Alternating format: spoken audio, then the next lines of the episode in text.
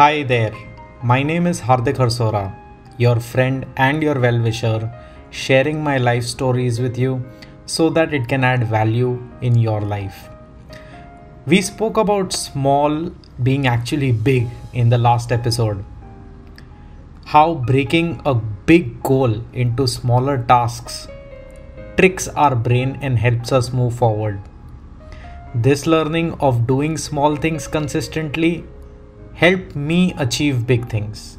And I'm sure if you do the same, you will also be helped. Today, my friend, I will talk about another story of my life. In fact, a story that contributed immensely to my personality. And it made me the me I am today. So the story goes back to the days when I had dropped out of my regular college and had started doing jobs to build my career in IT. Remember, I wanted to become an engineer and assembling computers is what made me an engineer because that's what people would call, right? Computer engineer. So I had started doing my graduation from Mumbai University, uh, distance education. I was willing to give it all to become that engineer. And I was even getting success. I had moved into a 5k job per month in, in a company called Sify from doing a job which did not pay me anything. Of course, I had volunteered for that. I was also learning at the pace that I would like to be. My father, on the other hand, was struggling to keep up on his business.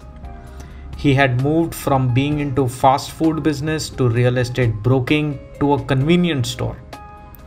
Nothing seemed to work. Finally, one day, when I got back in the evening, and I used to have a very busy schedule, I would go to the college in the morning, then walk from the college for about 30 40 minutes and reach my workplace, and then do work there, and then come back and I used to stay in Vasai. I, in fact, stay in Vasai right now. So, come back in a train that is super crowded. When I got back, I saw my father sitting on the table and his best friend, Vijay, lovingly I call him Vijay Kaka, was there counseling him. At first, at a, as, a, as a young guy, I didn't really understand what was happening. But very, very quickly, I understood that my father was crying I had never seen my father cry. He's that one guy who, in the face of absolute adversity, will stand tall and brave. He's that way even right now. But that time he was crying. His business had failed, and he said this I failed, Vijay. I could not make it for my family. These words made a deep deep impact on me. It stays with me still. I suddenly realized that my job was very important, not for the learning, but for the money it bought. My learnings were not good enough if I could not get enough for my family.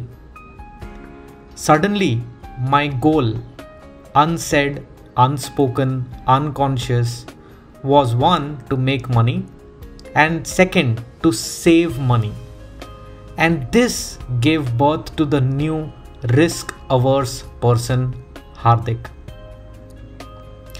All the steps I took thereafter was keeping in mind these two subconscious goals. I started evaluating things very minutely, making sure I do things that are certain, absolutely certain. I started hating uncertainty. Of course, I never took a risk. That made me a very good consultant, also, by the way. Because when I consult, I look at the worst possible scenario that anybody could have and then build processes to handle that scenario. This, however, has a downside too. Sometimes in life, you got to take risk. You have to be okay with uncertainty and still be able to proceed because life does not always offer guarantee right i would have never started my business if it if it was not for my business partner if it was not for my family my business partner pushed me time and again to believe in myself and believe in the magic and continue to persevere. My family supported me. And I would not have eliminated those Monday blues, you know, without this business. So I achieved quite a bit, and I'm very thankful that I took that uncertain step in spite of not naturally wanting to take it. What I learned is this there is a price one has to pay to reach where one wants to reach. The price can be that of time, it can be that of money, it can be that of dealing with things you are not ready to deal with. In my case, uncertainty, risk. And it is the price that you are willing to pay decides what you will achieve. So while you learn to do small things because they make it big, also be certain you will be asked to pay the price to get there. At that time, you don't have to stop. You have to pay the price. Strive and embrace that learning because that's the only way you will eliminate your Monday blues. I will urge you to think of that one thing today that puts a brake on your want to achieve that big dream. It could be anything you want to become a big businessman, you want to do very good in your corporate career, you want to be the best husband, the best wife, the best brother, the best sister, the best son, whatever that big thing is for you. Identify why that those brakes get applied. What is your story? What got you to apply those brakes and have that false ceiling? Then Think of what you must do to overcome that false ceiling. And yes, it is false. You have created that for yourself because of something that happened in your life. Break that ceiling, make that change. Make sure you make that change by doing smaller things and start your journey to eliminate the Monday blues from your life. With that being said, I thank you very much for listening to this podcast so patiently. I'm looking forward for your feedback and I'm sure you're enjoying this, but I would like to hear it from you. So until we meet next time, keep propelling.